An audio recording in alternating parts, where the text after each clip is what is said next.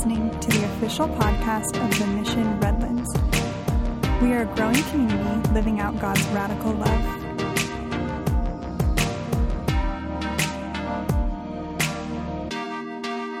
Man, well, am I so glad to see you guys this morning. Thank you for choosing to be a part of our, our family this morning. Um, something you may or may not know about me is that my whole family is musical. Um, my grandparents were actually country and western musicians, and so I grew up listening to all the songs by like the larger than life country and western musicians. Like I grew up listening to uh, Johnny Cash and and Willie Nelson and Merle Haggard and Hank Williams Sr. and just you know all the all the greats, you know, and and uh, and all of my grandparents' kids were actually musical too. My mom, she loves to sing, and she got me into Elvis and the Beatles at a really young age. And as a kid, I would just soak up whatever music I could get my hands on. And pretty much for as long as I can remember, all I wanted to do with my life was, was play music. Now, the Lord had other plans for me, you know, but I still get to play music. So, um, but uh, about three seconds after I learned my third chord on the guitar, um, I started a band right, when I was 14. And, uh, and now I'm, I'm, I'm, I'm not saying we were good or anything, but what I am saying is that I could totally rock one of those like giant metal beaded choker necklaces with white bleach blonde tips in my hair. I could rock that look like nobody's business. That's what I am saying. So, so anybody ever see that? No, just me? Okay, back in the 90s. So, all right, never mind, moving on. So, um, So at least I looked like a guy who could be in a band, right? Even if we weren't that good. But we would rehearse for hours and hours in my parents' basement, and we'd play show for, shows for friends all the time. And being in a band has changed a lot since I was a kid. And, and, and now you have to worry about you know, social media and YouTube and having a cool website and, and all that kind of stuff. And, and, and in fact, true story, me and some friends actually right now are, are in a band together, and uh, we're, we're working on putting together some, some cover songs and some original songs, like a set of music that we can play out. And, and most of us are just a bunch of old guys, though, so we're not like we're just a bunch of old guys who love music so it's not like we're pinning all of our hopes and dreams on like making it big or something like we're just having fun you know? But but um but the truth is before i even had all of the band members lined up i created this like super professional looking website and facebook page and social media stuff and and i hadn't like i did all this work and we hadn't even played a song together yet. Um, but like seriously our online online presence looked like unbelievably pro right? And, and i had actually taken some photos from their personal facebook pages and like a- edited them together to like look like a band photo right? And, and I, I mean we looked good. Like i'm just gonna say it. We looked good right? And anybody who went to our website like they took one look at us and, and, and they thought man they could definitely take my upcoming pizza party or bar mitzvah to the next level. Like, that, that, that's what they saw when they looked at us. And, but the truth is, we never been all in the same room together. Like, we, we, we hadn't played a song. And when, when I was building all this web promotional stuff, I was sitting there thinking, like, oh, we need this. Like, we really, like, if we're going to do this right and we're going to really do it, this is like something we need to do. And I really need to do this work. And, but really all that work was in vain because we didn't have anything worth promoting at the time. Like, it was just me and some friends talking about an idea. And I'm pretty sure they already have a Facebook page for that. It's called Facebook, right? Like, like, and, and, and, and that's where you talk to your friends about ideas, right? Is on Facebook uh, or face to face, I guess, if you're old, you know. Um, just kidding. Just kidding. Um, all, all that work was done it, it, was just silly and it wasn't the priority that I should have been focusing on. It, a better priority would have been like, hey, get all of our butts in the same room and play some music, right? and, and, and, months went by before that actually happened, right? But we had this pro website and, and, and so months go by, we finally get together and it was super fun. We're having a blast with it. And, Uh, but to this day, almost a year later, we still haven't played for anyone, like not even our wives. And, and, and I, I just can't help but look back on that and feel like I did a lot of work in the wrong order, right? Like I did a lot of work in the wrong order. And the order of our priorities, they matter, right? The order of our priorities, it matters, don't they? And, and we're in week three of our current sermon series, Press Pause. And I have to say, it's been so refreshing for me. I love being surrounded by you guys while, while we sing these songs of praise to the Lord. It's been so good. I love seeing the kids' face during worship. And, and uh, we've been taking a good, hard look at what it means to rest and God's intentions behind calling us to a Sabbath, right? And, and we're taking a break.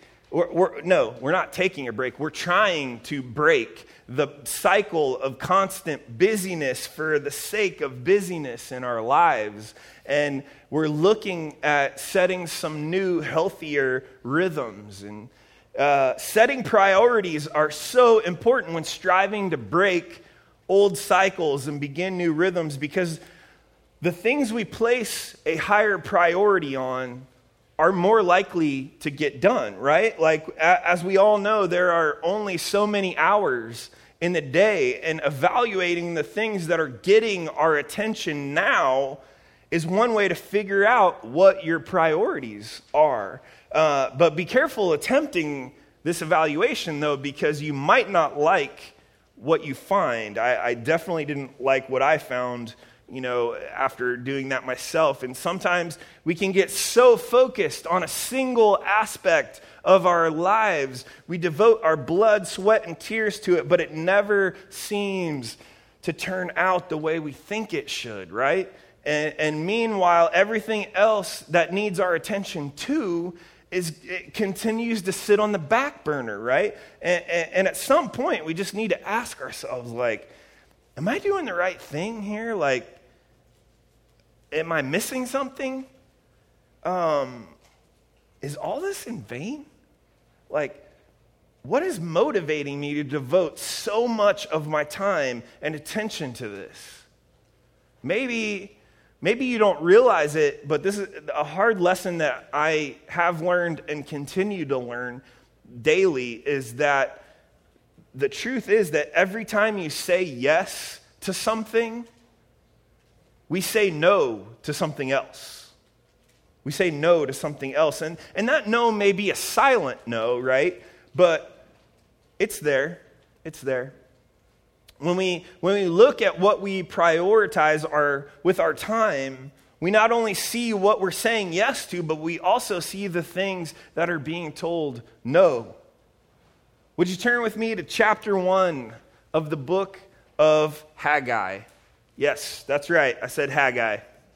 Haggai. It's a book. It's a book in there. It's definitely in there. Three books um, before the New Testament. So turn, turn with me to the book of Haggai in, in, in chapter 1. Now I, now, I know you guys are already you guys already know the book of Haggai inside and out, and, and like I think Chris Tomlin's latest song like came out of the book of Haggai pretty much, and you know um, no, I'm just kidding.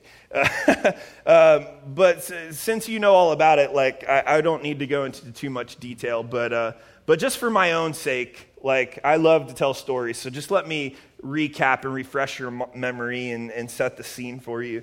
Um, for centuries, the Hebrew prophets have been accusing the Israelites of being disobedient to God and, and breaking their covenant relationship with Him. They're, they're, they're like tight bond. And, and when, when warned that the empire of Babylon would rise up and take out Jerusalem and destroy the temple and lead the Israelites back into exile, like, and it, they, they told the Israelites this over and over again, and that's exactly what ended up happening. All, it, it all happened in the year 587 BC. And uh, after the smoke cleared, the beautiful temple that Solomon had built to be the dwelling place of the Lord lie in ruins, right? And, and the Israelites, the Israelite people were taking, taken from the land that God had given them, and they were led off to be captives in Babylon. And, uh, and, and when the book of Haggai opens, it opens in 520 BC, which is nearly 70 years later, if you can do the math. Uh, and, and the Babylonian Empire has recently been destroyed, and, and the world is now ruled by the Persians. And, and, and the king of Persia, Cyrus the Great, released all of the Israelite captives to go back to Jerusalem if they so desired. And, and so, after 70 years, think about that 70 years, that's like a lifetime for some of us who eat a lot of bacon. Like, um, after 70 years of captivity, the Israelites are finally free to go back home to Jerusalem. And, and, and, Jerusalem is still wrecked at this point, it's still destroyed. And, and uh, the Israelites, under the leadership of a priest named Joshua and an heir to the line of David named Zerubbabel, uh, go back to Jerusalem to rebuild the city and, and, the, and the Israelites' lives. And, and, and things are great at first. The people begin to rebuild the temple, but shortly after the work starts, the, the work stalls out, right? And, and, and the Israelites begin to focus on other things like making their own houses look super nice while the temple still lays in shambles, right? Still wrecked. And, and this is where Haggai enters the picture. Haggai was a prophet, which means he communicated the messages from God to the people of Israel. And, and at the opening of the book, Haggai has a few words for the two uh, current leaders of the Israelite people. So let's read um, Haggai 1, uh, verse 1 through 12. Now, now this. Uh, this uh, section of scripture has some pretty good names in it, good, good biblical names. So, Tara, if you're, if you're looking for, for any names for the baby, maybe um, consider Zerubbabel or Shealtiel. Um, that's another one. Jehozadak. So, just suggestions, okay, for, for, for the upcoming baby. So, um, so Haggai is a good one too, by the way. All right, all right yeah. So. Um, anyways, so uh, verse 1. In the second year of Darius the king, in the sixth month of the first day of the month, the word of the Lord came by the hand of Haggai the prophet to Zerubbabel, the son of Shealtiel, um, governor of Judah, and to Joshua, the son of Jehozadak, the high priest. Thus says the Lord of hosts these people say the time has not yet come to rebuild the house of the Lord. Then the word of the Lord came by the hand of Haggai the prophet. It is, is it a time for you yourselves to dwell in your paneled houses while this house lies in ruins? Now, there, therefore, thus says the Lord of hosts consider your ways. You have sown much and harvested little. You eat but you never have enough. You drink, but you never have your fill. You clothe yourself, but no one is warm. And he who earns wages does so to put them into a bag with holes. Thus says the Lord of hosts Consider your ways. Go up to the hills and bring wood and build the house, that I may take pleasure in it and that I may be glorified, says the Lord. You, look for mu- you looked for much, and behold, it came too little. And when you brought it home, I blew it away. Why? declares the Lord of hosts, because of my house that lies in ruins, while each of you busies himself with his own house. Therefore, the heavens above you have withheld the dew, and the earth has withheld its produce and I have called for a drought on the land and the hills, on the grain, the new wine, the oil, and what the ground brings forth, on man and beast, and on all their labors. Then Zerubbabel, the son of Shealtiel, and Joshua, the son of Jehozadak, the high priest, with all their, the remnant of the people, obeyed the voice of the Lord their God and the words of Haggai the prophet as the Lord their God had sent him, and the people feared the Lord. So, so let's talk about what we just read for a moment. Let's talk about it because it's kind of confusing. There's, there's, um, so uh, Haggai comes to Zerubbabel, who, who, as I said, is, is of the line of David and uh, King David. And, and Joshua is uh, son of Jehozadak, the high priest. And he says, Hey, guys, uh, Haggai comes to these leaders and he's like, Hey, guys, uh, God has noticed a thing, and it's like, it's definitely a thing. Like, it's really bugging him, guys. Like, this, this thing that he's noticed is bugging him. And it seems that you and the rest of the Israelites have had time to make your own houses look super nice. And by the way, I love the Persian flair you added to your front porch last week, Zerubbabel. It's, it's, it's, it's, it's very nice. I love it. But, but here's the thing the house that Solomon built for God's presence, um, it, it's, it's, it's still a wreck. It's still a wreck. God wants to be with you. And honestly, He's kind of getting tired of your excuses for why you can't rebuild His temple. You obviously have time to work on your own house, so why do you continue to ignore God's house? And, and then Haggai communicates something from the Lord that is very profound to me. Uh, he says in verse 5 Now, therefore, thus says the Lord of hosts, consider your ways Consider your ways. God is saying through Haggai, think about what you are doing. What should the priority be here right now? What, what's the first priority right now? My wife says that to me all that all the time. Is that should that be your first priority right now? You know, uh, uh, and, and God continues by telling them why their work has not been as fruitful as it should be. Right? In, in verse six and seven, he says, "You have sown much." and harvested little. You eat, but you never have enough. You drink, but you never have your fill. you you clothe yourself, but no one is warm. And, you, he, and he who earns wages does so to put them in a bag with holes. Thus says the Lord Consider your ways. There's that phrase again consider your ways. And, and, and starting at verse 8, God continues saying, Go up to the hills and bring wood and build the house that I may take pleasure in it and that I may be glorified, says the Lord. You looked for much, and behold, it came too little. And when you brought it home, I blew it away. Why? Declares the Lord of hosts, because of my house that lies in ruins, while each of you busies himself with your own house. Therefore, the heavens above have withheld the dew, and the earth has withheld its produce, and I have called for a drought on the land and the hills, on the grain, the new wine, and the oil, on, on what the ground brings forth, on man, beast, and, and all their labor. God is telling the Israelites and their leadership this. You wonder why your crops have been too little? and, and you never feel like you have enough. You wonder why it feels like you earn your pay and, and it disappears like it's kept in a bag with holes. God says, It's because you have forced me to withhold my blessing from you. You forced me to withhold my blessing from you. I don't want to withhold my blessing from you. I really don't. I want to give it to you. I really do.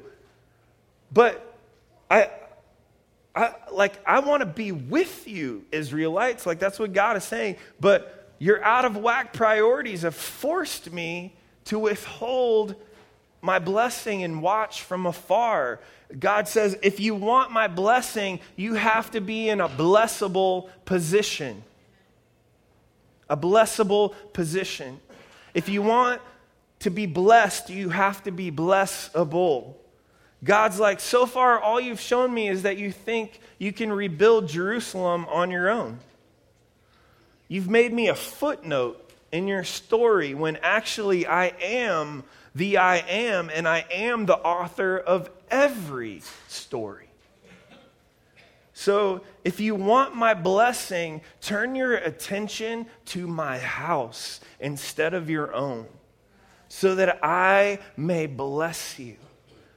I know none of you can relate to the Israelite people. Like, I, I, I, get that. But, but I can relate to the Israelite people. Like, I, I really can. And, and honestly, one of the things that I battle against daily is misplaced priorities. I don't know if it's just the, the people pleaser in me or if it's that I try to do too much all at once and I can't keep it up, or um, I, I, don't know what it is, but more times than I care to admit, um, the things that truly matter get set on the back burner for something that's frankly not that important. And when I ignore the things that are the most important, like my relationship with God or, or even my family, I say to God, I know better. I know what's important better than you do. I know what's important, God. Um, and you know what? Most of the time, when I choose other things over what God deems the priority, I end up just spinning my wheels with everything. I just end up spinning my wheels with everything, and I never, ever really get ahead on anything. That's the truth. God wants to bless me, and in his generosity, he does a lot of times, anyways. Um, but for me to receive the true blessing of God, I have to put myself in a blessable position by being obedient to what God deems most important. And don't get confused, and don't confuse God's blessing with his love. He always loves us, no matter what. So don't confuse the two. He loves us. He loves you, just as you are right now. He loves you. But He puts the ball in our court whether He can truly pour out His blessing on us. This account in the book of Haggai comes down to motives, right? And, and we're laboring. Eh, are we laboring for the wrong things? Maybe you're like me and it happens out of people pleasing. Or, or maybe it's because you're, you're doing the best you can to make a better life for yourself and your family. And there's nothing, there's nothing wrong with that. There's, there's nothing wrong with working hard. In fact, Colossians 3 23 and 24 say, Whatever you do, work heartily, but as for the Lord and not for men, knowing that from the Lord you will receive the inheritance as your reward. You are serving the Lord Christ. But if you're working hard to just increase your own comfort and ignoring your relationship with God, you're laboring in vain. Serving and giving glory to God should be the foundation that everything else we do is laid upon. Putting off what we know is right to do what makes us more comfortable tells God we don't believe in Him as provider. So here's what I want to do, and just as the worship team comes and the ushers prepare to take our offering, um, here's, here's what I want us to do this week, church family. And don't miss out on this. I want to fo- really focus in on this. Uh, this is what I want us to do this week. I want us to, um, as Haggai puts it, consider our ways. I want us to consider our ways. I want us to take a look at what our priorities are and their fruit. Are the top priorities in our lives producing anxiety and depression, or are they producing steadiness and peace? Do these priorities place us in a blessable position, or are they just promoting a band that doesn't really exist?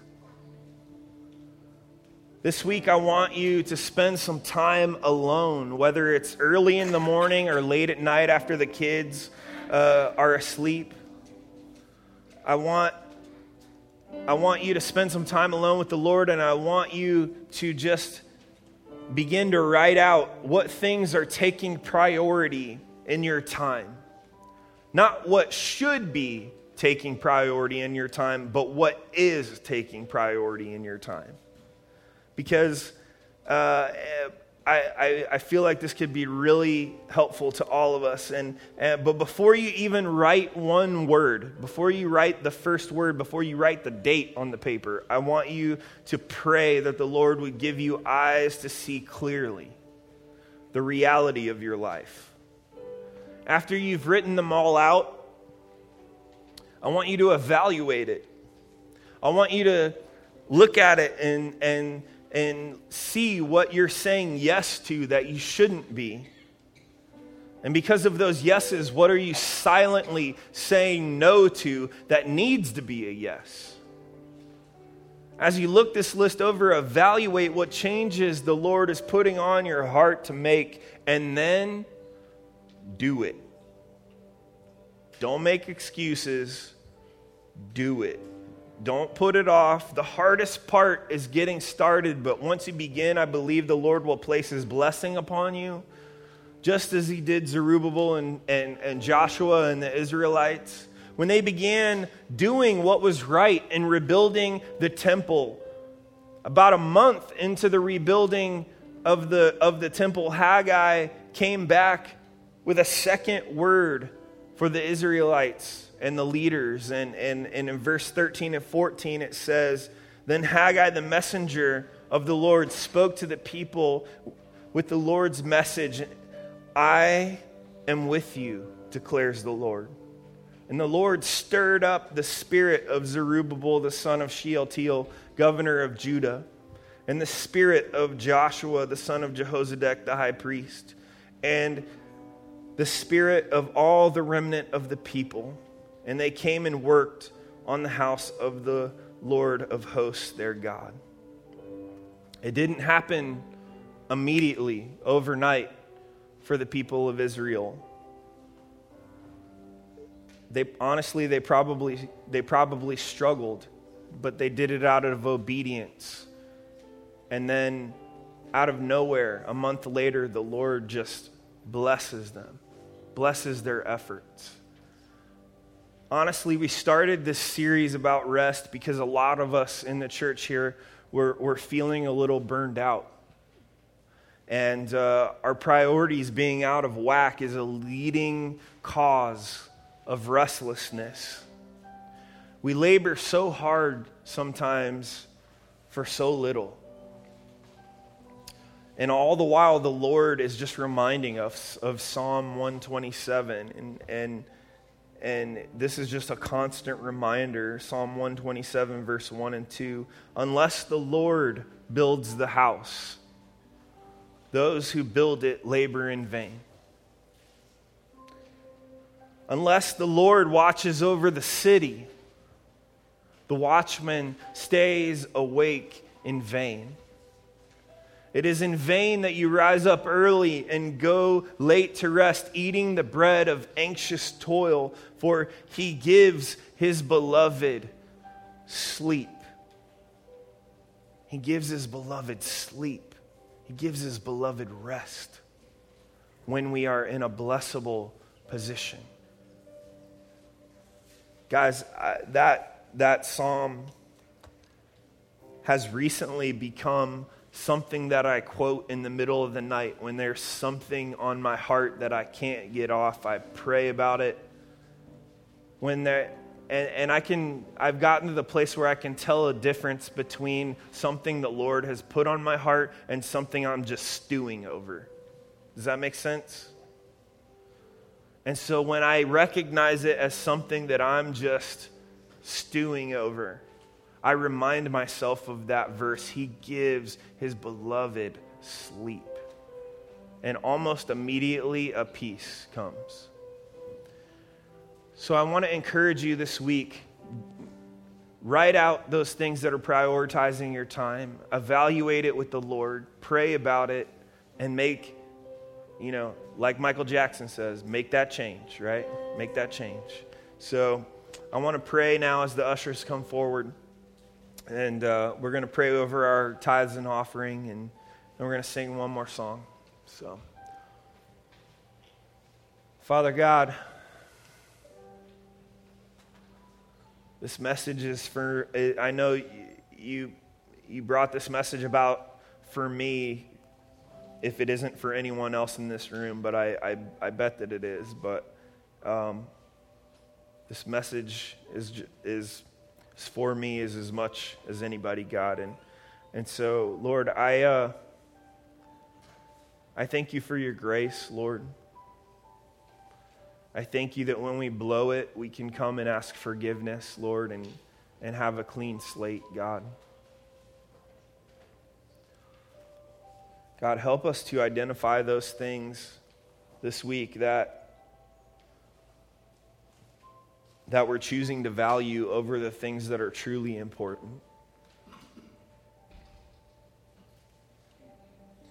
God, I pray a radical change would happen in our lives because of this, Lord. I pray that there would be peace where there was once anxiety.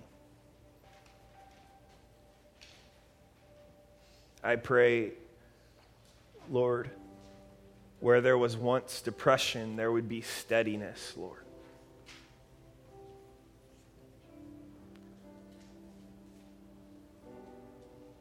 Father, we love you.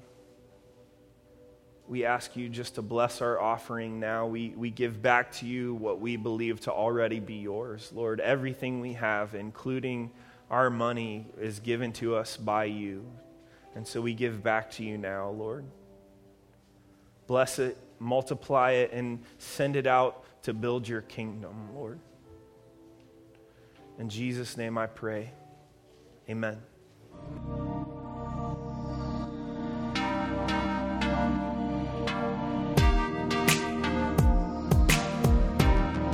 You are listening to the official podcast of the Mission Redlands.